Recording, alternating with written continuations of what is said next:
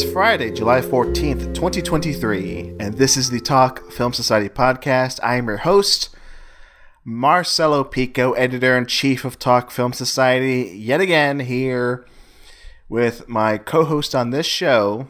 It's Siobhan Irving. Hello, Siobhan. What's up, Marcelo? I'm the co-host of this show? Yeah, I mean, okay. Not of the TFS podcast in general, just of this series, right? Well, let's get into it. So if you don't know who we are, we hosted some shows on the network. We have a long storied history of hosting shows together, Marcelo and I. What do we got? We've got... Yeah, let's go back. We had the old wrestling show, right? It was called Marking the Marks. It sucked. We have currently a Southland Tales show that is taking so much time and we're currently on hiatus from. We host monthly movie commentaries on the Patreon. Give us $1 and you can listen to... even more of us talk. Yeah. Right? For hours at a time. Yeah. About a single movie, maybe. Yeah. I mean we're watching a movie. We might talk about the movie, too. Just last month, we did a commentary for Temple of Doom. And I think half of that was focused on the movie. Most important thing is we did this Talk Film Society podcast series last year, or earlier this year, covering the Oscar season. The Oscars. Yes, we did. Oscars, Hollywood's biggest night. We did that. Who's going to win Best Writing this year? Well, I mean, as always, we stand in solidarity with the writer's strike and also the impending actor strike. It's Wednesday, July 12th. That happened, right? That was sick as hell. Yeah. The Emmys were just announced, and today the actors might strike, too. So we'll see what happens. But we did that. So we did the Oscars series, and now we're here yet again to do a series on, let's say it together, blockbusters. Summer blockbusters. Summer blockbusters. Yeah, that's more apt. Summer blockbusters. I mean, really, it's just us talking again on mic on a weekly show. Yeah. Just so you know, we have things to do, and so we're on hiatus from the Southland Tales show, and we're like, we gotta still talk, right? Yeah, we gotta talk about something.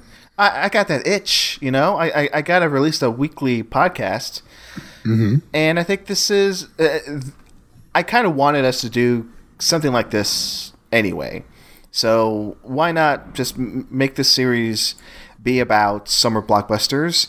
So as a jumping off point to other topics and movie related things, I do like that weekly show aspect. I did like that we had the Haven't I Said Pod Clip Southland Tales show be weekly in regards to like the segments, the intros were recorded each week. Anyway, I like that type of podcast. Why not do it again with Siobhan? So here we are. Okay, summer blockbusters.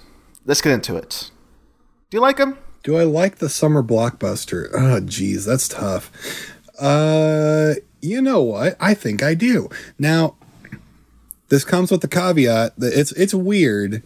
The last 10 years of summer blockbusters have like been dominated by like one franchise, right? Yeah. 10 plus years. And I think going on 15 years now. Yeah, 15. And that's all well and good, I think, honestly. Like, I mostly enjoyed that time. Yeah. This point, I'm sick of it. Yeah. At this point, I'm sick of it. But, like... By the way, the MCU. We're talking about the Marvel movies. The Marvels. I had a good time going to those movies. I went to them regularly. I went to every single one in a theater from Iron Man until... I missed Civil War. But, like, I really stopped going... like around Spider-Man 1 or 2. Yeah. And at this point, I really don't care to go to any of them. Yeah. You know, I'm glad you bring that up. I did not, for this intro of the series, you know, me asking a very general question to Siobhan saying, do you like summer blockbusters? I didn't expect to open up this Pandora box so early on in this show. What I kind of want to... That's what I got to do. Oh, yeah. You are an instigator, is what you are. Mm-hmm. I you know, in trying to come up with, like, an idea of what this series is, I kind of want to do this. And hear me out, listeners, and also Siobhan, which I mean, mostly to you, because we're still trying to plan what this show is. I mean, I'm the one that's here. Yeah, I mean, I'm talking to people in the future. How crazy is that? You know, I'm talking we talk here to each other now, and this is now. This is we're in the present. Yeah, and then in the future, like in 3 days or so, I'm going to put this out, and at least like 2 other people are going to listen to this. That's wild. Yeah, that's just crazy. Summer blockbusters. Like, that's so nuts. Anyway.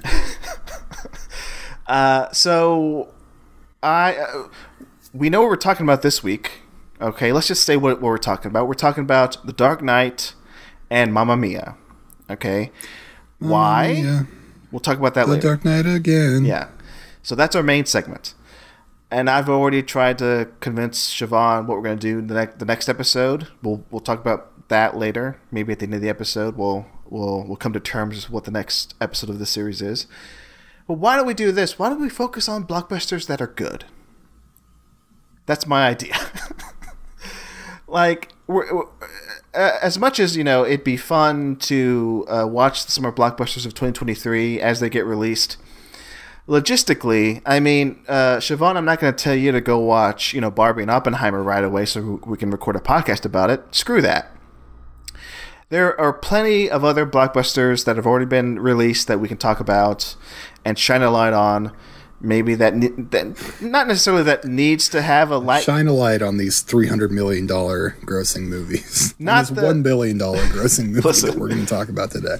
Not the way I should have said it, but more like I don't know, like revisit. Yeah, thing. let's revisit. Like, honestly, I have massively different opinions about both of these films. Yeah, the ones for this episode. Yeah. But I guess my point is, let's shine that light back on these movies. Okay, and we're trying to pair them up with what is coming out, right? Yeah, exactly. So like Barbie and Oppenheimer makes sense. The way we got to Mamma Mia and Dark Knight is somebody pointed out that Christopher Nolan had done the Barbie and Oppenheimer thing before, where Dark Knight and Mamma Mia came out on the exact same day. Exact same day. Yeah, we're going to get more into that here in a bit. But what was that, 2011? 2008. It's 15 years now coming Crazy. Up. Yeah. All right.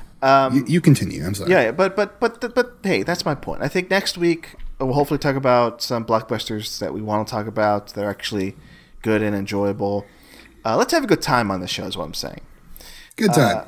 That's what blockbusters are about. Like, hopefully, if you go to one, you get you don't need to really have deep thinking in blockbusters. Like, that's the nice thing about them is they're popcorn entertainment. Again, the last 15 years have been dominated by one thing, and maybe we have too much popcorn entertainment, and I kind of want more thinking man stuff, such as like a man building a bomb. But yeah, for 3 hours and some gratuitous sex between two of the stars. Yeah. What do you think Killian's going to be doing in there? I'm going to predict that we see Cillian Murphy's dong in Oppenheimer. I hope so. Yeah. And Nolan has said this movie will have all the sex scenes you ever wanted in a Christopher Nolan movie. So I have been waiting your entire life. We watch Christopher Nolan movies, and clearly this man is so sexual, but he keeps repressing himself. And like, finally he's letting that loose. We should save this for the Dark Knight segment, but I will say The Dark Knight Rises is actually pretty horny. Yeah, it is. Yeah, it is. Yeah. Some of his movies are a little horny, but you know, not enough sex. Marion Cotillard is seemingly the only person that he has any interest in making sexual. And also Anne Hathaway. I mean, come on, Scarlett Johansson. Catwoman. Scarlett Johansson in The Prestige, I mean, come on. Okay, but circling back to that MCU thing, I just want to close that loop off. Enough of the MCU, okay? Sure, we're going to talk about big blockbusters from other studios, but you're not gonna listen to us talk about the MCU on this show, okay? Starting now. No MCU talk. Now the DCU, we're going to get into it. But... Marcelo, I think before we get into all that talk, Before we get into all that talk, what's going on? There's a summer blockbuster that came out this week as we're recording this. It's Wednesday. It's out now. 12th. It's out now. It's out now. You can go see Mission Impossible Dead Reckoning Part 1 starring Jonathan Cruz. Marcelo, you've seen this film. I've seen this movie. I haven't. It just came out today, but Marcelo gets to go to fancy press screenings and shit. I did go to a press screening last Thursday to see Mission Impossible Dead Reckoning Part 1, and I did see it again on Monday of this past week. I've seen it twice now. Good movie. That's all you got? Yeah, that's it. Listen. It doesn't continue the Christopher McQuarrie era of Mission Impossible in a dignified way. It does. I'll say this. And maybe we can talk more once Siobhan has seen it. If Siobhan ever sees it. I don't know if you're going to see this movie or not. I love these Mission Impossible movies, but I'm going to be honest. I don't know if I can get to this one in a theater. Because I'm planning on that Oppenheimer-Barbie double feature. But Mission Impossible might fall by the wayside for me. I don't know. It is one of those things where, you have to kind of manage your time with these movies in these next 2 weeks. Yeah. Because, Dead Reckoning, as much as I love it, as much as I want to see it again, that movie is 2 hours and 40 minutes. That's a big one. Yeah, that's a big one. If you're going to an AMC, you're going to be digging out at least 3 hours of your day just sitting there in a theater. Here's a specific question I can ask you. Yeah, we've had a lot of part ones this year in the summer that I have seen in the theater. Fast X and Across the Spider-Verse or Across the Spider-Verse, both of them. Fast X I thought had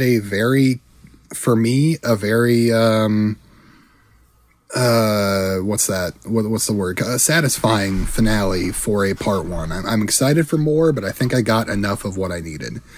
Across the Spider-Verse, on the other hand, I felt a little shortchanged. Shortchanged maybe, but I was less satisfied with the whole experience of Across the Spider-Verse, the way it ended. So do you think Dead Reckoning has a satisfying arc to the first film, or do you feel like you really got to see the whole thing when 2 comes out? I'm glad you brought this up, because I've been thinking about this since watching Dead Reckoning Part 1. I had the same issues with Across the Spider-Verse. I may be in the minority here. I don't think that movie works as well as it should for a 100% movie. 100% agreed. 100% agreed. So it's one of those, like you said, I'm going to wait and see how part 2 goes with Across the Spider-Verse.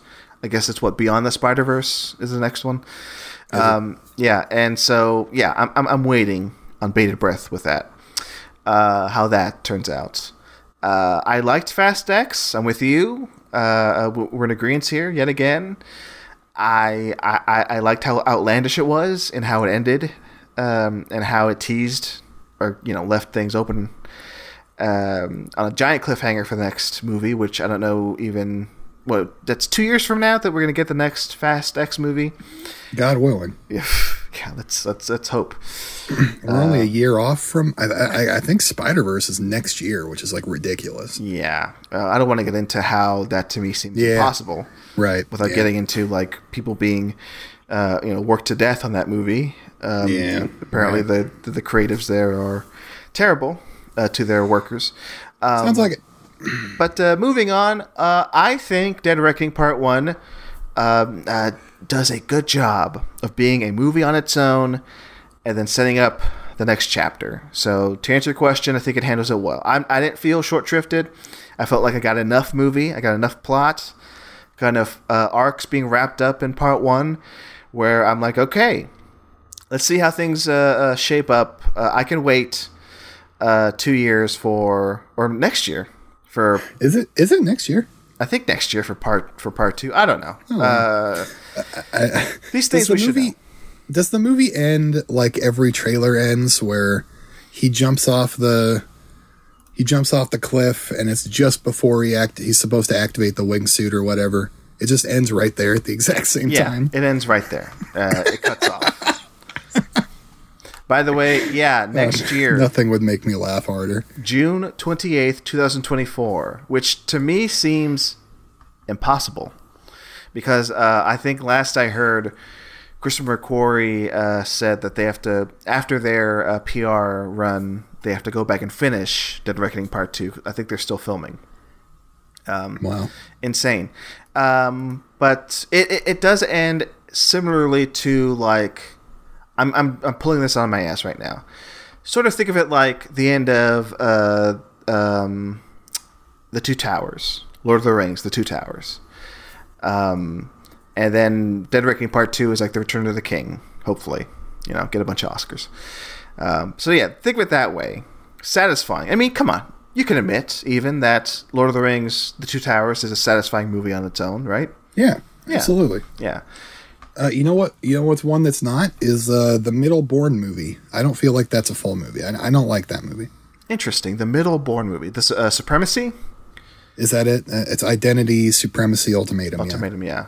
I don't know. I mean, if you want to put that on the docket, Siobhan, of putting that on the movies we have to watch this season, I'm down for watching all three Bourne movies because there are no more Bourne movies after that. I have still not seen the third one.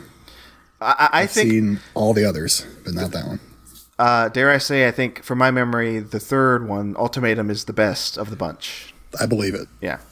But to answer your question, I don't remember anything about how... I don't know. I don't know. I like Supremacy. I can't think of it as like a half of a movie. So sorry. I'm not with you there. Apologies. My apologies. I accept. No, what's a great one is Matrix Reloaded. Yeah, that's a good one. And that's definitely more cliffhanger. But it's a good cliffhanger. Satisfying one. Satisfying cliffhanger, yeah. And one that people only had to wait 6 months to, or 9 months or whatever. And that's a great summer movie, Matrix Reloaded. And then the fall movie was Revolutions of that year.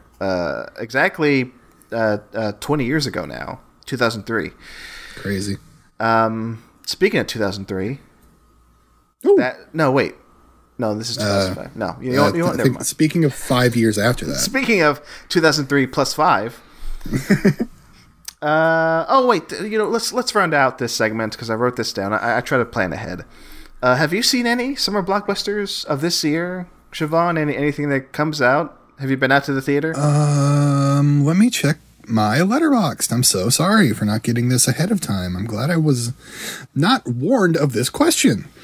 I did mention before we recorded. These are the segments I wanted to do. Yeah, you're right. You're right. I screwed up. So, sure. I went to No Hard Feelings in Asteroid City. Oh, that's right. Yeah, but I fell asleep during Asteroid City, and I left No Hard Feelings early because I had a panic attack. No disrespect to either of those films, but no. And Fast X, I guess, if that counts. And I hope I can get to Insidious because I watched all the films before and I really dig them. So I hope I can get to see my boy Patrick Wilson up there directing a film on the screen, on a big screen. But it's making money. It made a bunch of money.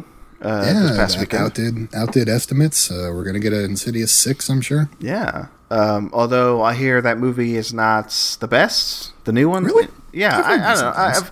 I've heard people rank it low. They say it's... I mean, have we talked about this on another show? I like the first... I love the first two Insidious movies. I do. Mm-hmm. Not a big fan of 3 or 4. Barely remember 3. I remember not liking 4 at all.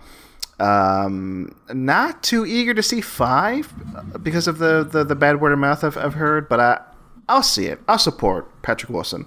I dig... The first 2 are great. I think the first 3 are really, really good. 4, I agree with you. I'm less hot on, but it's still got some fun stuff in it. I'm very excited about 5. Yeah. Maybe we'll come back and talk about 5 if we both see it.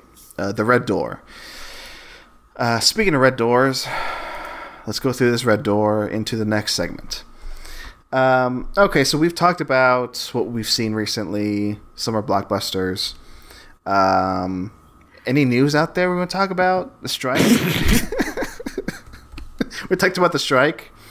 We talked about... Strike, Killian hanging dong. Killian, yeah. If you're anticipating Killian hanging dong, We're here to report to you that, yes, there will be nudity in Oppenheimer, apparently. Him and Florence Pugh are going to go at it on screen for several minutes. And, we got... sorry, go on. That was it. Great. The Barbie, relating to Barbie. Oh, that thing. I really... Well, if there's a specific thing, I don't know. I was just going to mention... I really dig Ryan Gosling's whole press tour vibe. I think it's funny. He's treating it.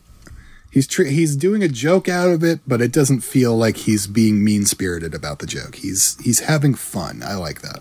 Yeah. That's the fun thing you wanted to bring up about Barbie, but I have the bad thing I wanted to bring up about Barbie. What is this? I don't know a bad thing about Barbie. I don't even know if I can explain it that well. A lot's been going on this week. So on top of like Twitter being basically dead for the most part, and me personal news coming at me fast and furious.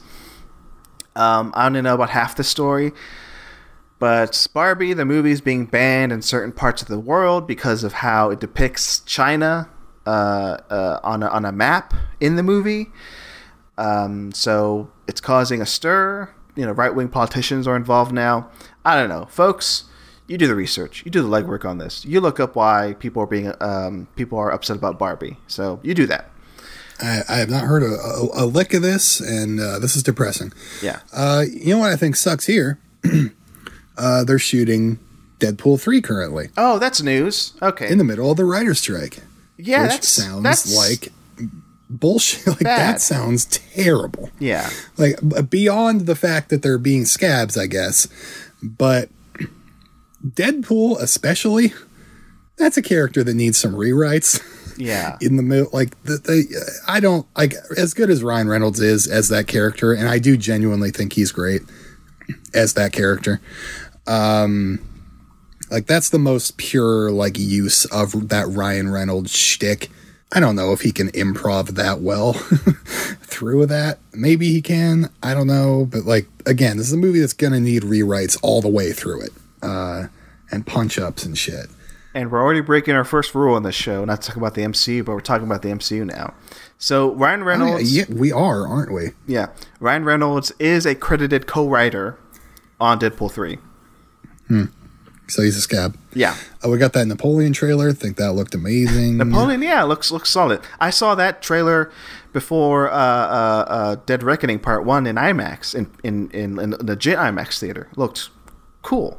I also saw the new Doom Part 2 trailer in IMAX. That looks amazing. Speaking of Part 2s. I mean, this year, it's a hot year for movies. Wouldn't you agree? This year's a hot year for movies. I do agree. Okay. Glad we're in agreement. Can we close out this new segment? Please. Okay. The Dark Knight and Mamma Mia. That's what we're here to talk about. Why? I already explained why. Oh, yeah. I got more details. I mean, 15 years ago this July. So July 18th, 2008. Okay. Like Siobhan said, these two movies, The Dark Knight and Mamma Mia, came out on the same day. I mean, around this time, like mid to late July, Nolan always likes to put out a movie. It's his preferred date to release a movie. If you look back at Christopher Nolan's release schedule for all of his movies, they usually fall around July 15th and the 20th. Okay, he's a very blockbuster guy. Yeah, and for good reason. Yeah. He wanted to release Tenant on like July 20th, I think, of 2020. And that did not go as planned. So I think they released it eventually like in September or something. But yeah, so now he's back this year, mid to late July with Oppenheimer. But 15 years ago, yeah, The Dark Knight came out on July 18th. And another movie that was a counter program, much like Barbie is to Oppenheimer, Mamma Mia came out the same day. And that's what we're here to talk about.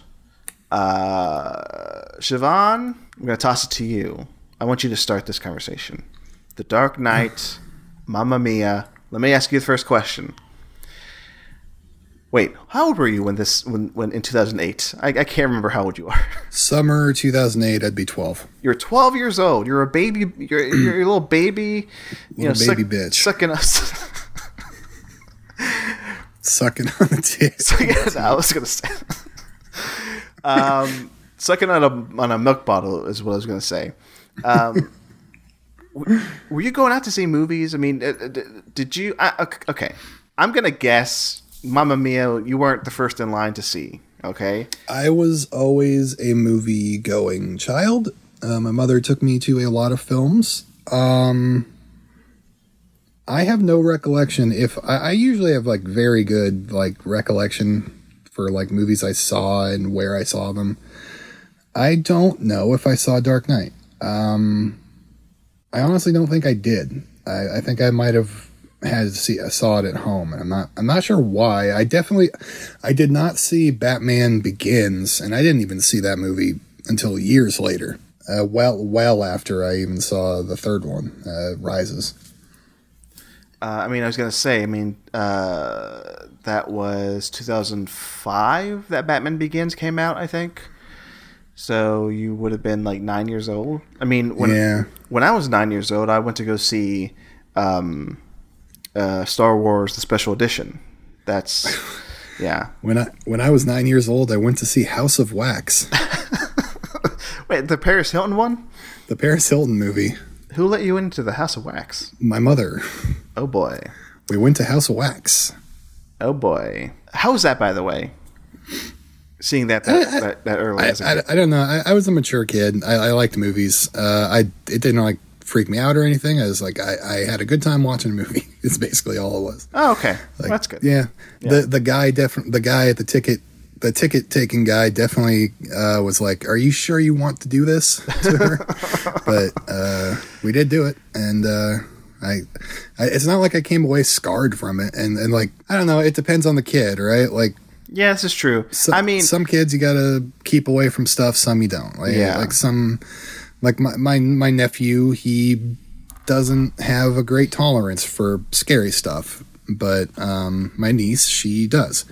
So, you know what? You know, same with my family on my sister's side. Her daughter, she's been showing horror movies too, basically all her life. All of us went to go see the new Scream movie or the last two Scream movies in a theater.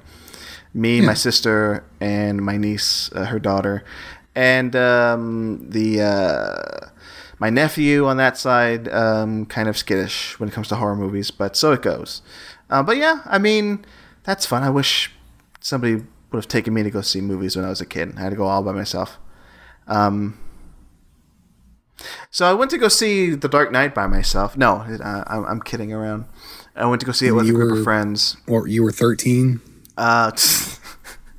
I was in my 20s when The Dark Knight came out. I'm going to say that. Early 20s. That's true. I was in my early 20s. I remember seeing The Dark Knight opening night. I sat next to a friend I'm no longer friends with who was kind of annoying. He was just a friend by association. He's a bastard. No, he's fine. I just didn't like him that much. He's an annoying little fucker. Okay. I remember him being very much into the movie. I mean, like that whole crowd was. I mean, even I was into it. The Dark Knight. Oh, I gotta imagine. Yeah. I mean, come on. Opening night of The Dark Knight. I mean, I had this realization yesterday in preparation for this episode. I mean, Siobhan, I'm going to imagine... that whoever listens to this podcast will either be within our age range or maybe even younger than you, and maybe they don't know about, you know, seeing The Dark Knight in a theater and how big that was. I mean, it seems like you have no recollection of it, right? Of the actual experience. No, and probably at that time it's probably kind of like almost unprecedented. Yeah, I have to imagine. Like your closest things are like Star Wars and like the Spider-Man movies. Yeah, at that time. I'm gonna try to kind of express how important it was back in the day. I'll see if I can do it. Yeah, I mean, Batman Begins was a hit. It was a modest hit in my memory, big enough to make a sequel. But everybody was just so pumped for this movie, like, because they knew that Joker himself, Mr. Jokester, Mr. Jokester. That he was going to be the main villain in it. Were people excited about that? Yes. Because I mean, I get we had Jack Nicholson, right? So he was a popular character. Yeah. Now, okay, from my memory... Cesar Romero, of course. From my memory, people, when they first announced Heath Ledger as the Joker, people were a little wary of it, or not wary, kind of nervous of, you know. I was a very online child. I do remember this. Yeah. And maybe even I was kind of like, huh, that's a weird choice. But of course, as soon as we saw like the first promotional photo for it, and I remember there being maybe like a teaser of just hearing his voice as the Joker, then we were all in. That's so good. Yeah. It's so good what he does with the that voice. And I think and this kind of all came back flooding into my memory yesterday when I was watching the movie. A lot of people more people should talk about how important that online campaign was in 2008 for The Dark Knight. I mean, this was, you know, peak internet, like right before Twitter was a thing. And I remember I was just on like message boards or like, chud.com, which I don't, that was a real site for like movie news. Clip. And of course, back when I didn't know any better, Ain't It Cool? Ain't It Cool? Yeah. JoeBlow.com. Like all this bullshit. I was following along with like the online campaign for The Dark Knight, and it would be legitimate like puzzles people would solve and would unlock, you know, promotional photos or like teasers for the movie. No other movie other than like maybe Cloverfield. No other movies did it that well after that, after The Dark Knight and Cloverfield. It was cool.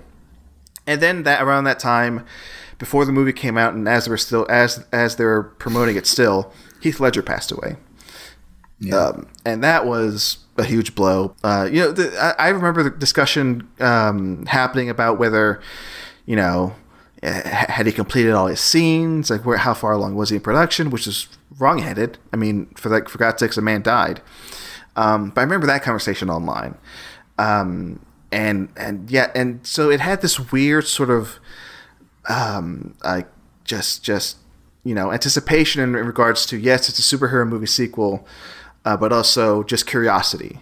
It's like, what is this movie going to be now that like we know that, you know, its co-star was apparently so affected by it. I think the news had come out that he passed away, like he did, Heath Ledger, by, you know, an overdose of this medication that he was taking because he was playing the Joker. And that was on top of everything. So yeah, that was all this craziness happened before the movie came out. As shitty as it is and as dark as it is, like that fueled a lot of the box office, I imagine. Yeah, it was part of it. A not insignificant amount. Yeah, I tried to look up the other day just how many records it broke in regards to the box office. Couldn't find like a good article that broke it down, but I remember, you know, it had the best opening day of all time, the best opening weekend of all time at that point. Broke a lot of records. It was huge. I mean, this thing was amazing in regards to like its success. Now it's seen as one of the reasons why the Academy, speaking of the Oscars, why the Academy added more slots to the Best Picture category. Because, after it didn't get a nomination for Best Picture, people weren't up in arms. Like, oh, you know, there's no room for The Dark Knight, you know, in the top five, you know, Oscar nominees for Best Picture. Then I think a year after that, or maybe 2 years after that, they upgraded to five. No, sorry, from 5 to 10. They did 10 nominees. Anyway, The Dark Knight, yes, it was big back then. I was there. But is it big now? That's the question. So there's seemingly been some sort of online there is some sort of like online of like very online and like film Twitter circles that like people seemingly kind of dislike the movie, or there's some kind of backlash based around like this kind of started the dark superhero trend or whatever. Right. Which, I don't know. It's like barely... I mean, it's just like a little darker than, like, when I was rewatching it, I was, like, kind of surprised. I didn't think it was that dark. Like, it's kind of, it is a silly movie. It feels like a comic book movie. Yeah. Just with, it's just kind of humorless, you know, like it's a little dry to me. I'm going to be honest. This revisit, I had not seen the film for probably 10 years. Wow. I didn't love the movie. There's stuff I love about it. This was probably one of my favorite movies of all time at the time I first saw it. Blew my tiny little fucking mind. I watched it over and over. There's stuff I love about it. Obviously, everything with Heath Ledger. He's fantastic. The Joker is an amazing character. This is one of the best portrayals of him, one of the best uses of him. And it's in a totally, completely different way than any other Joker I've ever seen. Yeah. A lot of the action's cool. A lot of the effects are amazing. Like when the hospital explodes, like, yeah. Are you fucking kidding me? Like that's one of the best effects I've ever seen. Yeah. Period. But yeah, overall, I thought the movie was a bit dry. The first hour is a lot of, just kind of exposition, plot moving forward that I didn't think was all that interesting. And that's probably because it does feel so heavily inspired by like a comic book where maybe it doesn't excite me at all. The right. plot they were doing. And there's kind of intermittent scenes that are interesting, but they go by too fast. Fantastic opening, by the way, with the bank robbery and everything. Yeah. They keep killing each other, all the clowns. And then they have the reveal that the Joker was one of them. It's so good. So what were your... How often do you watch this movie? What were your thoughts revisiting it? I can look up how often I watch it. So there has been I think a rightful, backlash on this movie. Okay. At least think it's rightful. I think partly it's rightful. At least that's what I thought up until seeing it again last night. And I'll get more into that right now as I'm talking, because I'm talking about it right now. So I don't know. I felt for the longest time like it's not as great as I think people have said it is. Okay, yeah, and maybe it is. And I think my hesitation to calling it like a great movie came from the reaction to it. Like similarly to like Fight Club, it's like the wrong people I think love it a bit too much, if that makes sense. So there's that meme of the Joker, the "we live in a society" stuff. You've got all those weird Joker memes that are like inspirational quotes, kind of. Yeah, like for dumbasses. Yeah, it's like people just to take. I mean. And this is another thing that has kind of always bothered me about the movie. The politics of the movie is weird too. Like I saw somebody tweet about how they won't be surprised if Oppenheimer, the movie, becomes a movie that's like pro-nuclear bomb. Right? A very pro-cop movie. Yeah. The Dark Knight is. It's a very like pro. Patriot Act movie at the end. Oh yes, yeah. Absolutely. When Batman decides he's going to be the one who has all this power of like observing, everybody in Gotham's like cell phone usage or something, like just to track down the Joker. It's like, I mean, it works out for him, sure, but does one man really need all that power? They do question it. But yeah, they do question. They ultimately come to the conclusion of yeah. Yeah, yes, he was right. He needed that. It helped him. Uh-huh. He took down the Joker.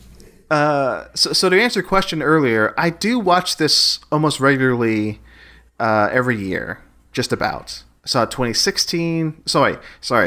So 2012, 14, 15, 16, 17, 18. Then took a break. 22, 23. So pretty much every year since it came out. And for the last few times I've seen it, I'm like, yeah, it's messy. Politics are weird. The wrong people like it. But I don't know. Seeing it now. Okay. You mentioned it earlier. The IMAX opening or that opening with the Joker that was filmed in IMAX. That alone is great. Yeah. And I'm going to reveal something here. I might be influenced by my recent trip to Chicago. Shout out to Mike Schindler, our mutual friend. He's of Chicago, and when I visited Chicago a few weeks ago, he took me on a tour all around town to various movie theaters and shooting locations, and also Roger Ebert's old movie theater that he and Siskel used to see movies in. Did you get to sit in the seat? Yes, I got to sit in the seat where Roger Ebert sat. That's so good. That's so good. And he took me on a little trip around the Dark Knight shooting locations, and I don't know. I think one reason why I like this movie more now is because I appreciate the city of Chicago more, which I know is kind of a this shouldn't factor into how much a movie, in my opinion, is good or not. But I don't care. Nobody makes the rules about how much you like a movie. But I think Nolan shoots Chicago so well for Gotham. It's a beautiful city, and filming that intro with those IMAX cameras, it looks gorgeous still, like 15 years later. And it's kind of insane to me how he sort of pioneered this look of like feature film IMAX, because this movie was the first feature film movie to use the IMAX cameras. He pioneered that. Every other movie that's used IMAX in this way, like in certain scenes, they're just imitating The Dark Knight. Even up until like just this past week, watching Dead Reckoning Part 1, I see the influence of The Dark Knight in that. I'm not going to say how, but it's just there. And so blockbusters from then on, from 2008 onward, have tried to aim for the look of this movie, whether it be IMAX cameras, the feel of it, dark and gritty, or as dark and gritty as like Nolan can get in a comic book movie. Which I think, to your point, Siobhan, it's like this movie's kind of goofy. But it's still pretty gritty. Mm-hmm. People die. Joker's is a demonic. It's goofy, but it's filmed in a pretty flat way. It's not filmed like it is goofy. Exactly. Like it's not like the Tim Burton movies or the Joel Schumachers where they acknowledge the goofiness. Yeah. This one's almost trying to shy away from it in ways. Like, it's still kind of funny. There's jokes and stuff in it that made me laugh. But yeah, continue. Yeah, but I guess my point is, like, I've seen so many other movies try to imitate what this movie ended up being, and like I think Nolan is special in a way of just only he can shoot this movie like he could, if that makes sense. Like Wally Pfister, Hans Zimmer on the score. It's like, and this comes right before he does, in my opinion, his best movie, Inception. So he was on a roll. Like, and I rewatched Batman Begins. To me, that movie is not great. I think he's still trying to come up with his own like sense of style, Nolan, and I think he finally gets it here in The Dark Knight. I bumped this up from a 4 out of 5 to a 4.5 out of 5 on my scale. So I don't know. I just had this realization, Siobhan, of like, oh yeah. It is as great as its reputation, and I have to admit that. So that's where I'm at with The Dark Knight. Yeah, I'm there too. I You're there too? 100%. I didn't like it. I didn't like it very much. I didn't have a great time watching it. Like, weirdly, one of the biggest highlights for me was Eric Roberts. Yeah, Ben Falcone. I'm going to be honest. That shouldn't be. Yeah, I know. Like, if we were to do this episode, like, 2 years ago, 3 years ago, I would have said the same thing, because I like one of the last times I saw it, I remember like thinking, God, this third act fucking drags. It's like, and also the whole Two-Face thing feels like another movie attached to this movie. It's weird, right? That he becomes the main character, kind of out of nowhere. Not that he's not a big character before, but like he becomes the main villain of the movie, and like. We see Joker get wrapped up, and then that's the last time we see Joker. And like, who knows what Dark Knight Rises would have looked like if Heath Ledger hadn't passed. But it's just weird that like such a compelling villain kind of just is gone, without without that satisfying of an ending. Yeah, I was with you. Oh, before. And the boat shit was so stupid. Yeah, no, I've always had a problem with the boat stuff. I always feel like that just felt like, you know, a bridge too far when it comes to like this story that they're trying to tell. They could have maybe ended right when Maggie Gyllenhaal gets blowed up, you know, and then maybe had like one more scene with the Joker and that's it, and then save all the Two-Face thing, you know, all the Two-Face stuff for the next movie. But I in my head, I think Nolan was trying to like jam as much as he could in this movie, in case this was the last Batman movie he ever did. That's kind of my theory on like why he structured it this way. It does feel bloated, right? But I don't know, buddy. I just saw, you know, 2 hours and 40 minutes of a Mission Impossible movie that kind of also felt kind of like a bit too much. But I love that movie, and I love this movie in that similar way. I'm like, well, this is kind of like the blockbuster I kind of want this to be re-released, you know, in IMAX, The Dark Knight, and I would buy a ticket for it. I would spend 2 hours and 30 minutes watching this movie in an air-conditioned, you know, giant IMAX theater, and I'd have a good time. That's how I feel about it. Yeah, I would like to go back and see this in a theater. I didn't like it really this time, but like I didn't like hate it either. So I'm not like, oh fuck this, like I'm never watching this again. I would really be curious, seeing it the full trilogy like back. I never loved Batman Begins. I always thought it was kind of weak. And again, I saw it later. I saw it after I saw Dark Knight Rises, and I loved Dark Knight and Rises. At this point, I'm like, I don't know. I want to see Batman Begins again. I want to compare that with Dark Knight, and I think Dark Knight Rises is probably the superior one of the trilogy. I thought this a few years ago. I might change my mind after seeing Rises, because I've seen Begins this past week. I've seen this, of course, for this episode. I'm going to see Rises before I see Oppenheimer. I've always thought the Dark Knight trilogy is a bad trilogy.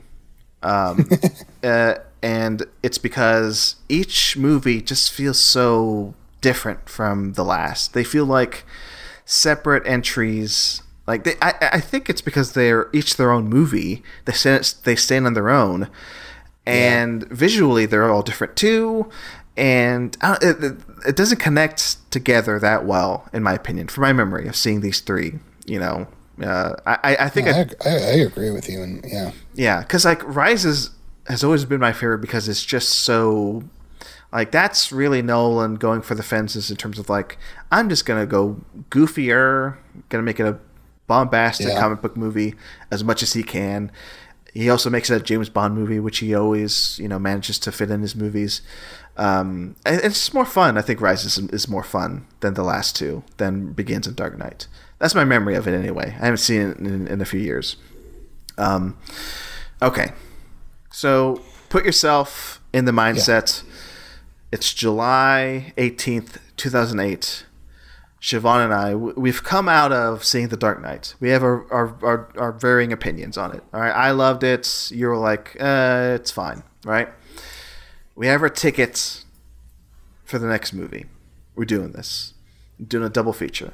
We're walking into, that's right, Mamma Mia. The movie. not stage play. Mamma Mia the movie is what it's officially called. Mamma Mia the movie. Also released July 18th, 2008. Directed by Phillida Lloyd. Screenplay by Katherine Johnson. Starring Meryl Streep, Pierce Brosnan, Colin Firth, Stellan Skarsgård, Dominic Cooper, Julie Walters, Christine Baranski, Amanda Seyfried. We didn't go through the cast of The Dark Knight. Everybody knows who's in The Dark Knight. Yeah, Christian Bale and everybody else. Okay. Mamma Mia. You're saying something, Siobhan? I interrupted you. So at the time, I would have pushed against it, okay? Not totally. Like, I was open-minded, but, like, I was like, oh, this is girly or whatever. Yeah. As if I wouldn't, you know, I'm trying too hard. And in my head, I never liked Mamma Mia, really. I had seen it, and Oh, and you know, and that last one, Here We Go Again. I thought it was pretty fun, but like I didn't love it.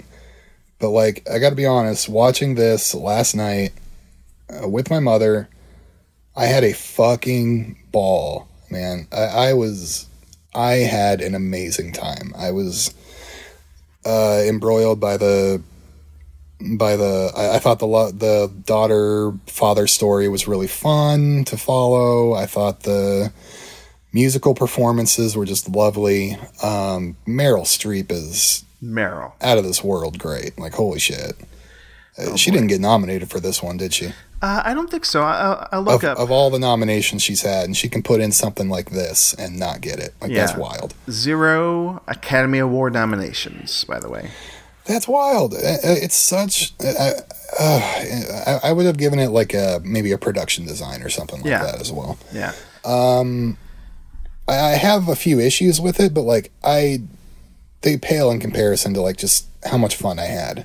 You know, it blew me away. Like I always, in my memory, I thought of it as kind of like a corny movie that I didn't like very much, and now like. Yeah, it's corny as shit, and I am at this time in my life. I embrace that corniness. I like that corniness. I mean, hey, buddy, we did a few episodes on a movie called Southland Tales that some would say is corny. Oh God, it's corny as hell. Yeah, absolutely. Yeah. And I think we are the right people here to discuss Mamma Mia because I also loved it. Rewatching it last night. This is exactly how I want to do this double feature, is watch The Dark Knight first. I just witnessed Aaron Eckhart as Two-Face, you know, point a gun at a kid and then shoot Batman point blank. You know, that just happened. Like, whoops, that just happened. And then you know, take a break and then watch Mamma Mia and then have like the best time of your life. That's what everybody's saying. Like, go to Oppenheimer, then go to Barbie. Yeah, you know, like take in that darkness, take in that fucked up morality of that film, and then let it kind of melt away. Go have some fun. And also, I'm not sure how, like, you know, I kind of want Barbie to be sort of more, or at least I'm guessing the movie might be more existential than what we were maybe led to believe. Like, sure, it'll be filled with, like, you know, pink and colorful. I agree with you. Greta Gerwig's the better filmmaker than just making. You know what? I don't know. I think it'll be a smart movie. Yeah. You know what? I don't think it's just going to be dumb bubblegum pop, but I think we can agree. I would like it either way. Exactly. I think we can agree it'll be fun. Right? Yeah. I agree. Almost as much fun as I mean, I want Barbie to be as much fun as Mamma Mia is, you know. Mamma Mia is fun. Mamma Mia is a good time. Mamma Mia is fun. Mamma Mia is fun. Okay. Do you have any connection to the band ABBA? Other than just me liking their music, no.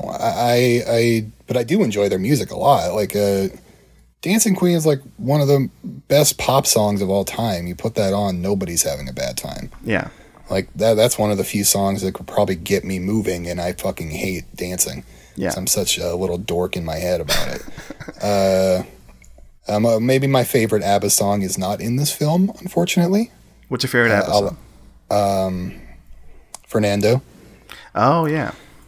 But that didn't matter. And you know what? There's some weird choices. Like I don't know anything about like half of the songs in this film. Something you want to know. You want to know something interesting, Marcelo? Yeah, I do. Class trip to New York City, 13 or 14.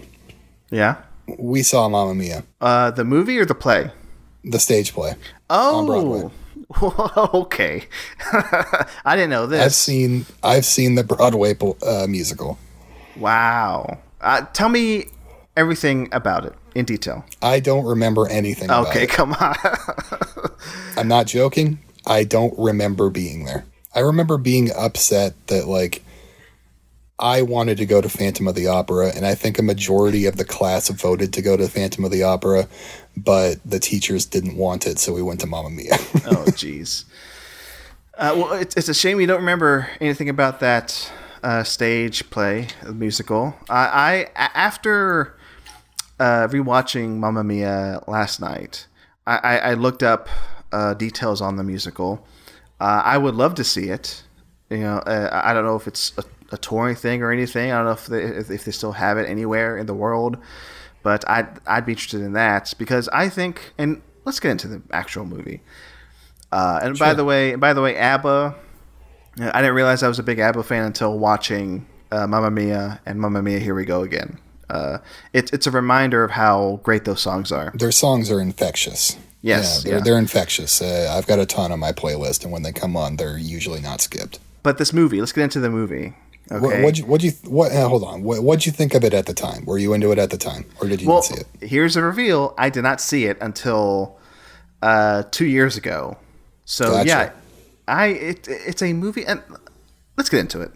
Okay, it's not like we're already not into it. Let's get into it first. Amanda Seyfried, she's getting married in Greece. Yeah.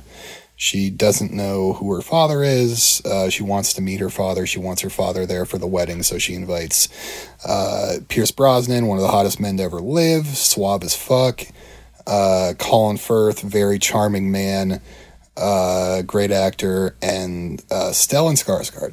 Yeah, the most evil man who's ever been born. Lars Van Trier's go-to guy. The killer in The Girl with the Dragon Tattoo. But yeah, they're brought there to be they are the three people that it could be her father, and she wants to bring them all there and try to figure out who her real father is, so they can give her away on her wedding day. Yeah. Now the plot to this, I mean, let's go back 15 years. It didn't it didn't entice me. It didn't attract my interest. I was just a dude who was in his early 20s. You're a guy being a dude. I'm a guy being a dude. I don't care about musicals at this point in my life, back 15 years ago. And since then, I made new, better friends who've opened my eyes to certain things, including musicals. I have a friend who basically gave me a list of musicals I should watch.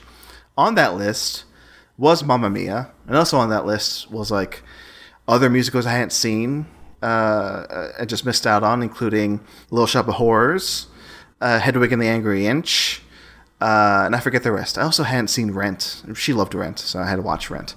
Rent is good. That movie's not good. Yeah, it's fine. It's whatever. But hey, Hedwig was amazing. I saw that for the first time 2 years ago. This was amazing. I saw it for the first time 2 years ago because of this list. I'll say this. I wish I'd seen this in a theater. Maybe, my life would have been on a different path, a better path, 15 years ago. But I'm glad I finally came around to it, now in my age, So saw it for the first time 2 years ago. Saw it again for this show for a second time, and loved it even more. The story, you can't poke a hole in this because it's just so ridiculous. It is its own hole. Yeah, it is. It is just a hole. Nobody would do this in real life. Nobody would invite three men who they think is their father to their wedding. Maybe you go to Meryl Streep and just say, "Hey, Mom, I'm sorry. I read your diary. Do you know which one of these three men might be my father?" Yeah, let's have a conversation about it. Rather than surprising her with these three men who she hadn't seen in 20 years. I know. But it's fun, for God's sakes. I mean, so fun. They're on a Greek island, and I will say this. Yeah. The movie... the location, the musical numbers, they are beautiful, but I think the way it's filmed is a little flat. Like the color tones, I wish they popped more. It's pretty gray for some reason. Yeah, I'll say that to. I do like when they shot on location, and you can definitely tell they shot. Oh yeah, they are there on a real boat and whatever. But to that point about it feeling flat. I don't think it helps when they shoot on sets and you can tell it's on a set, because they shot half of this like on the famous 007 studios, or the Pinewood? I forget. I'll look it up. But I don't know. Some of the on-set stuff looks, you know, a bit too fake for me. Pinewood Studios, I was right. Other than that, I don't know. I kind of see your point about the color palette. It could pop more. But gosh, it's the one bummer I have. Yeah, that's all. It's the one thing. I get it, but everything else just pops. Like it, famously, like Colin Firth and the cast. Like, I think a big reason why they did this movie is just to, you know, just for a trip, you know, out to these Greek islands just to shoot, you know, this movie. It's like an Adam Sandler movie. Just want to go on a vacation. Yeah, yeah. But you can definitely tell they're having fun. Colin Firth is having fun. Brosnan is having fun. Stellan Skarsgård is having fun. I don't think I've ever seen Stellan Skarsgård laugh, except for this movie. And also, like going back to your Meryl Streep point, she's amazing in this. Yeah. It's like, 'cause like she's always committed to every character she plays. She's fully committed to this. And so is Seyfried with her giant eyes. It's like I think yeah, she's wonderful too. Yeah, if it were a different cast, you know, people just didn't give a shit. Which I've seen musicals of people who just don't give a shit. You know, who don't put in their all into it. And these may not be the best singers, but who cares? I think Meryl's great. I think I'm partly tone deaf, so I don't care. That chemistry of the characters and the way that they're just so involved in it. It's refreshing. Best singers, like late in the movie when like. When Pierce Brosnan has to sing, like, no, but yeah. What else can we say about this? Okay, the song choices. One thing I was like, this is why I looked into the musical, doing some research, and I say research. I just looked at the Wikipedia page of the musical. I'm just so fascinated with how the writer of this, who also wrote, I think, the book. Of the musical, Katherine Johnson. It's like, yes, let's create an original story just based around pre-existing ABBA songs, and it works. I mean, some of it may be a little the tangent in which it plays into the story. Sometimes, you know, it doesn't make sense. You know, you see what I'm saying. But I think for the most part. Like, I think my favorite two moments where it like really works were like they're singing these ABBA songs in this movie, and it works in regards to like plot and character. Are like when Meryl is putting her daughter in that wedding dress, and they sing that song about being a parent. That was incredible. Like that's an effective moment that got me right in the heart. And perfect use of that song. The performance is everything. Then right after that, the song where Meryl sings to Brosnan, like right next to that little island. I forget the name of that song. But that one's good too. Winner Takes It All. So Slipping Through My Fingers is the one with her and her daughter. And The Winner Takes It All is the one right after that where Meryl belts out her feelings to Pierce Brosnan. Those two songs, those two moments, those two scenes, incredible. It bumped the movie up for me. I love this movie because where else am I going to get like that emotional impact? You know, Batman certainly didn't give it to me. The Dark Knight, it was all gloom and doom. All I said was, "Hey, that Joker guy needs to be stopped." That's it. That's all the emotion I got from it. Maggie Gyllenhaal gets blown up by a room full of explosives. Yeah, but I don't feel it now. I feel bad for Batman in a certain way, but. When you get Meryl Streep singing to her, you know, fake daughter while singing "Slipping Through My Fingers," that's great.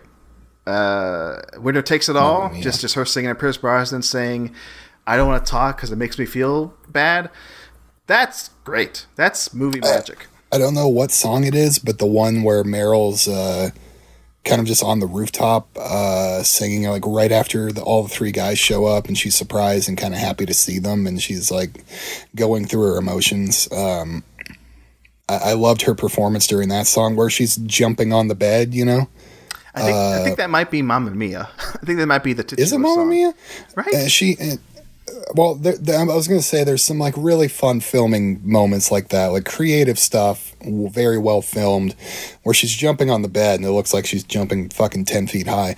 And then when she's on the rooftop above the guys, there's a really fun little moment I liked where it suddenly cuts to a shot of the three guys in their room and the shot's upside down and you have no idea why this is happening and it just looks weird.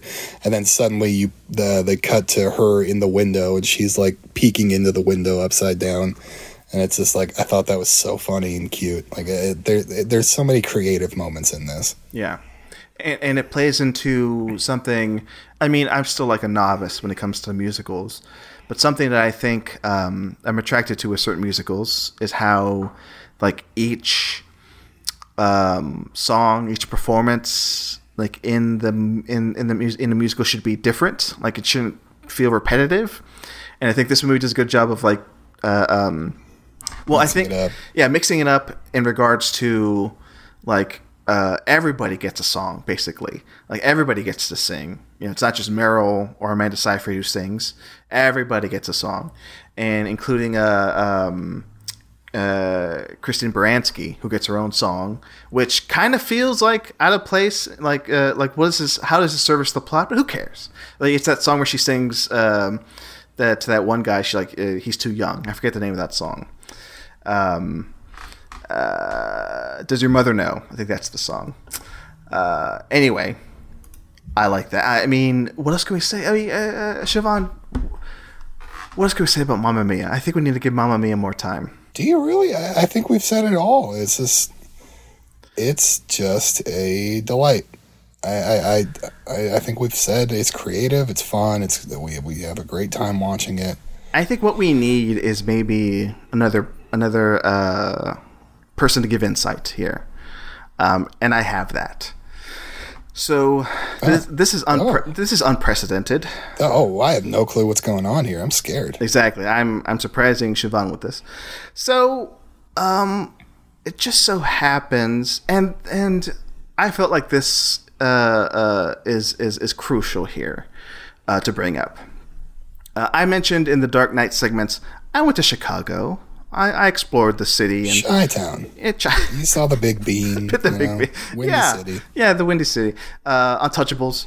I was there. I saw the shooting locations. I kind of sort of felt like I had a, not personal, but like I felt connected to the Dark Knight. It just so happened somebody who I know has a connection to Mamma Mia. I don't know how else to say this, but my girlfriend went to Sweden. UGF. Last month. My girlfriend went to Sweden last month, and she went through something that I think people on this show, who listen to the show, would find interesting. She has her own connection with Mamma Mia. I'm going to let her explain it. What's this? What is this? What's going on here? By me playing a clip of some audio she sent in. Great. I love it. So setting this up, I asked her to give me some insight on Mamma Mia.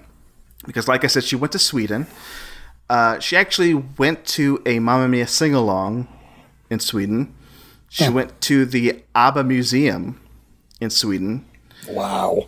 She also did see the stage show of Mamma Mia. So I was like, just send me a voice memo of all your insight on this, and here it is. I'm going to play it. Here is Elise, my girlfriend. I did not force her to send this. I just told her if she wanted to, she can send this in. Weird if you forced her. Yeah, no. Not going to force anybody to do anything, especially be on a podcast. So here it is. I'm going to play it. She has approved this to be played on the show, so here it is. So here is Elise discussing her connection with Mamma Mia. Been an ABBA fan since I was little. I loved the song Dancing Queen. It was my favorite songs when I was truly tiny. My dad loves ABBA, or ABBA. Most Americans say ABBA. The Swedes say ABBA. Who knows? My dad loved them. My mom hated them. And in fact, it embarrasses my mother, or it did for a long time, that in the 70s, my dad's favorite band was ABBA. While she was listening to, like, cool music, he was jamming out to Dancing Queen. By no means were they considered cool. They were, like, goofy pop. Most, you know, cool 70s people looked down upon them, but my dad loved them. And I doubt you remember, there was this group called A-Teens in the late 90s, early aughts, and they did ABBA covers, and that's how I first heard Dancing Queen as, like, a teen. I'd heard it as a kid, and then I got re-into it as a teen, and then my dad and I bonded over that, and then I started listening to other ABBA, and then Mamma Mia came along, and my mom did not want to go see this show. My dad was gunning hard for it, and in fact, when we all went to London when I was about 12, my dad wanted to see Mamma Mia. My mom was like, absolutely not. I hate ABBA. We're not doing that. That sounds dumb. And instead we saw The Lion King, which my dad was horrified that we had to go see some Disney musical. And then he loved it because The Lion King is the only decent Disney Broadway musical because it was directed by Julie Taymor. So we go and see Mamma Mia. I think we ended up seeing both because I saw Mamma Mia as a kid, and I think I saw it in the West End or possibly a professional touring company. I have seen it live before the movie came out. So I was a big fan. I loved it. I loved both the original versions of the songs and the Mamma Mia versions. And then the movie came out. I think I was a senior in high school because I think it came out in 2008. And I did not like it. I thought they picked bad singers. They picked stars instead of good performers, which is always what's wrong with musical movies of late. They pick actors, not singers. And they pick famous people. I especially was offended by Pierce Brosnan and his goose honk of a singing voice. I also, even though I love Colin Firth to death, it annoyed me that he couldn't sing. I didn't even really think Meryl was that good of a singer. I thought it was auto-tuned to death. And I thought it was cheesy and didn't represent the musical that I loved. So I stuck my nose in the air about that until the lead up to the sequel. My two really good friends in New York, Gianna and Danielle, they loved the 2008 Mamma Mia. And I sort of was like, all right, I was 18 when that came out. They were like 15. So they weren't as sophisticated as me. And they hadn't seen the stage show. This was all bullshit. I was just a pretentious teen. And I rewatched it with them because we would always listen to ABBA together. And so I finally watched that movie with them in the lead up. Because I was like, Gianna has snooty taste in movies. Surely this is better than I remember. And it was. It still does come to a screeching halt when Pierce Brosnan starts singing because he's presented as a good singer, or he's presented as this hot, romantic, dreamy lead, and then he just honks. And it's painful.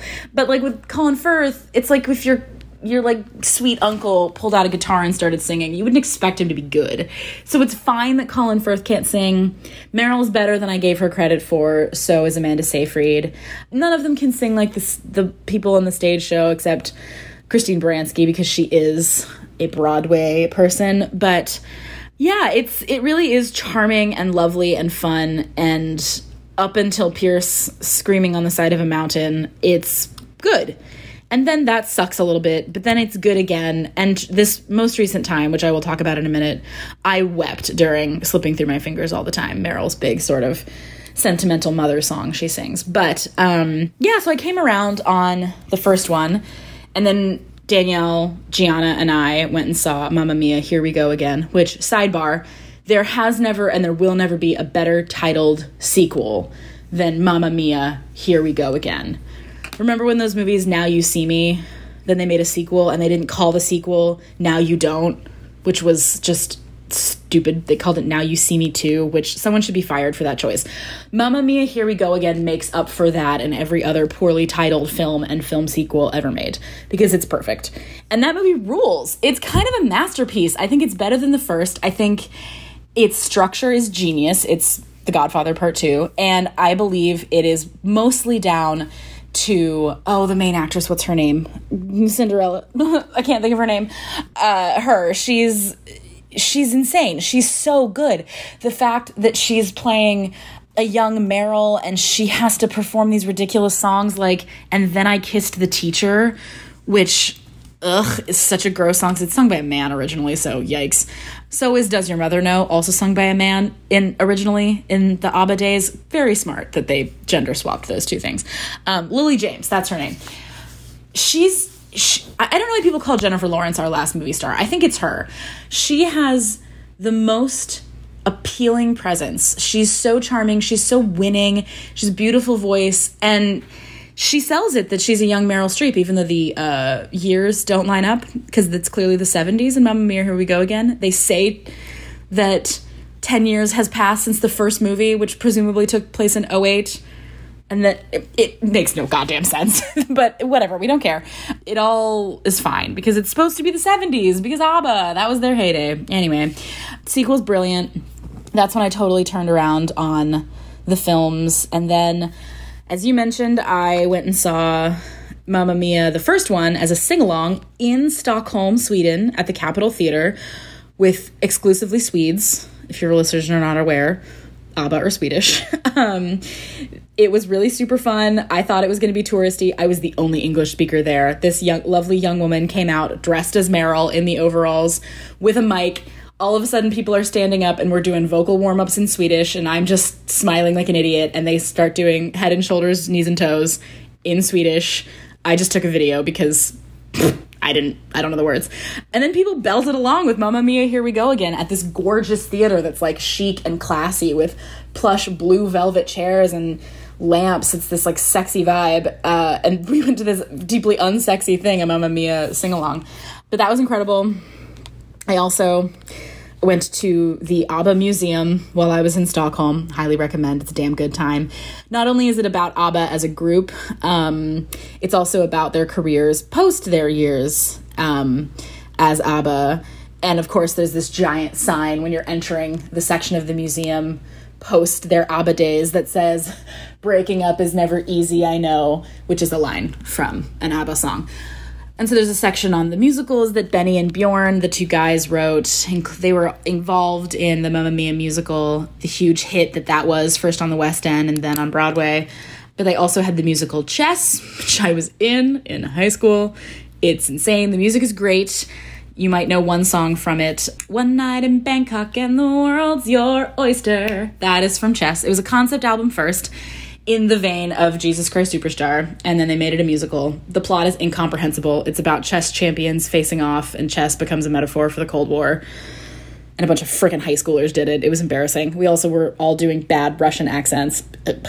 I hope no footage of that exists, but I'm sure it does.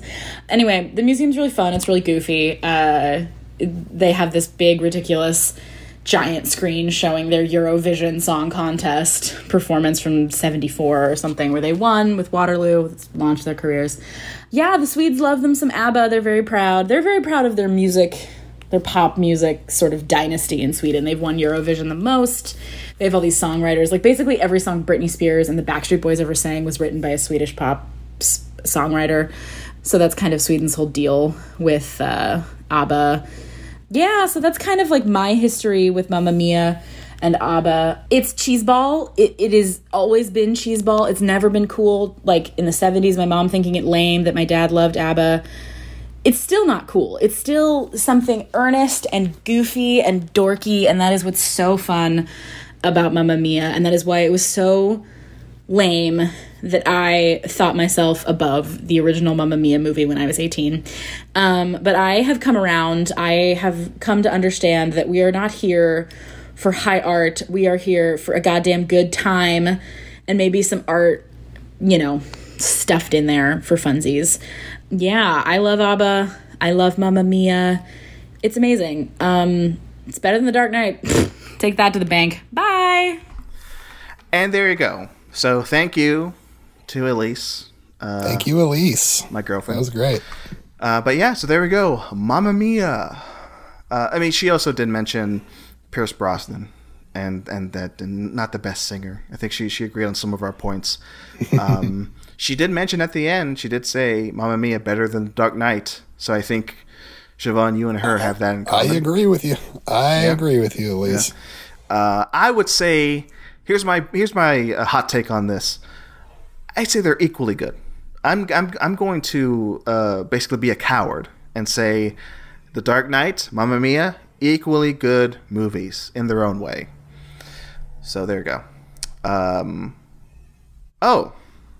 Before we wrap this up, Well, any last words on these two movies? Siobhan, do you recommend people at home do what we just did? Watch The Dark Knight and Mamma Mia back to back. You know, you could do it. It's not. I think it's. It doesn't have to be Dark Knight, but I think cleansing your palate after kind of a downer movie with Mamma Mia, that's not the worst idea in the world. Yeah, I agree. If you were to do it this way. Watch a bummer of a movie like The Dark Knight and then wrap it up with Mamma Mia. And sorry, you go first. I mentioned Lars von Trier. Go watch The House that Jack Built or Antichrist or Nymphomaniac. Then, Nymphomaniac. There you go. There's where you're going to get your Stellan. That's a double feature. Nymphomaniac and Mamma Mia. Wow. Well, that's a triple feature. That's right. Nymphomaniac Part 1, Nymphomaniac Part 2, and then Mamma Mia. You know, cleanse the palate. Go to bed happy. Yeah. I want to also say that that ending of Mamma Mia where Meryl and her friends, you know, just dance and sing to the audience. Then they keep singing through the credits. That's incredible. Apparently, they also do that. Yes, and they did the encore, too. Yes, they do the encore, too. That was so fun. Apparently, they do that. They did that on stage, at the musical, too. They have, like, that same encore thing, which is cool. Anyway, great movies, I think. Mamma Mia may be the better one, if you ask some people. But I think they're both equally good. Before we wrap this up, though, let's play a game. Siobhan also doesn't know about this. Do you want to play a game? Do you want to play? No, he's not here. He's not here. Not today. That's another thing. We're going to play the box office game. That's right. I have the numbers. Siobhan has to guess, without going over, what these numbers are. So let's go with The Dark Knight first. Domestic opening. What is your guess? Domestic opening. The opening weekend. How much money did The Dark Knight make opening weekend? That is so tough. Domestically. Because I know the final tally is like just over $1 billion. I already know that. Right. Opening, I don't know. Because this is 2008. It's not... Yeah. I doubt it was super front-loaded like how superhero things are now, where it made $300 million in one weekend and then, you know, trails off. I bet this was one that just shut up. I bet this was one that had a very big opening but had long legs. Like, it wasn't massive. I think it was just like it was around for a while. So I'm gonna go. I like 120. I like the sound of 120. You know what? You didn't go over, so you win. Okay. It was 158. 150, okay. Yeah, $1 million. I was going to give you a hint. I was going to say this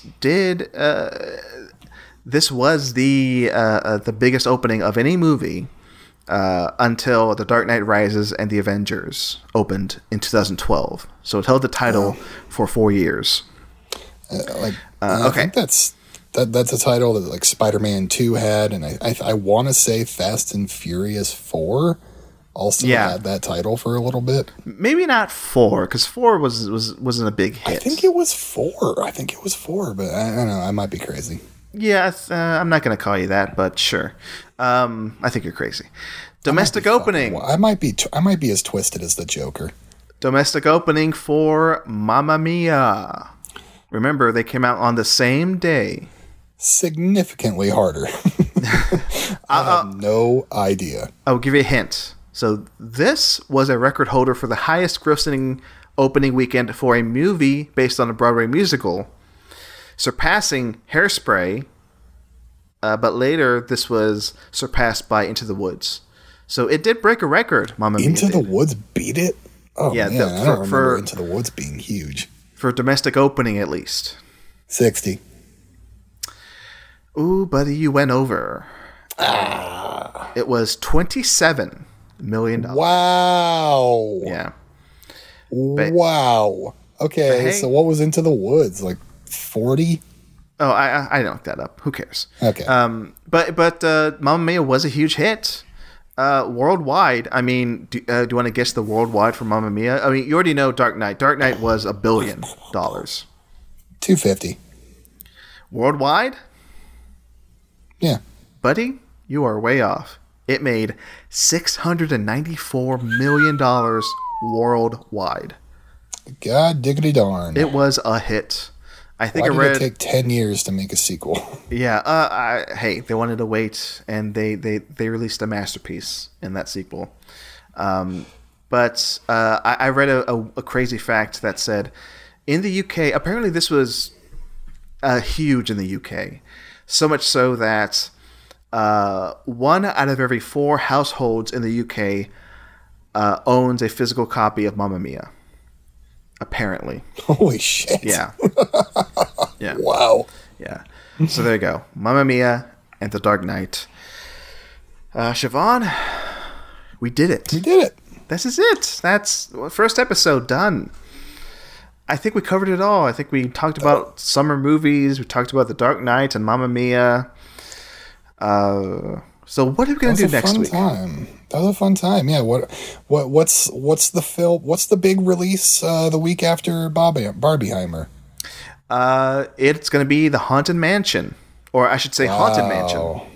The Haunted Mansion. No, Haunted Mansion. The Haunted Mansion was a movie starring Eddie Murphy. Haunted Mansion is a movie starring all those new people. Danny DeVito. I don't. Owen those Wilson. New up and coming kids. Danny DeVito. Is it Owen Wilson or Luke Wilson? I always get them confused. There's no Wilson in that movie. Okay. Yeah, I'm gonna look it up right now. So anyway, I hey, listen. All cards on the table. Okay. I texted this to Siobhan. By the way, Owen Wilson is in Haunted Mansion, the new one. Also, Lakeith Stanfield, Tiffany Haddish, Rosario Dawson, Jamie Lee Curtis, and Jared Leto. Yes! Yes, baby! Let's go! I like that Lakeith Stanfield. He's a great actor. Been a while since I saw him, I think. But let's say this is a movie based on a ride at Disneyland. Yeah. Haunted Mansion. I'm with you so far. So, Marcelo, do you want me to say what we're doing? I don't know what your plan is here. I want you to say what I texted you earlier. We are going to cover some films that are also based on rides at Disneyland. What are our options? We have The Haunted Mansion. We have Jungle Cruise. But we're going to go with the most famous, inarguably. Yeah. The Pirates of the Caribbean Gore Verbinski trilogy. We're doing the first 3 films. Yeah. We're going to cover those next week. Now, I mentioned this earlier. I wanted to kind of shine a light back on these movies. After them making billions of dollars, I'm interested in revisiting and talking about not only Pirates, the first one of the Caribbean, Curse of the Black Pearl. I really want to discuss and open up a box, you know, the Pandora's boxes we always like to open up. Mm-hmm. I want to talk about those sequels. Well, you want to open up the Dead Man's Chest. Exactly. I want to open up Dead Man's Chest, and then I want to go to At World's End. Okay. I want to know if those hold up. I want to know if I'm wrong about me liking those movies a lot. And I got stories to tell. I was very much into these movies back in the day. Well, I'm just going to give a little hint. I watched all 5 Pirates movies for the first time last year. I am not upset at having to watch these again. Okay, there you go. That's a tease.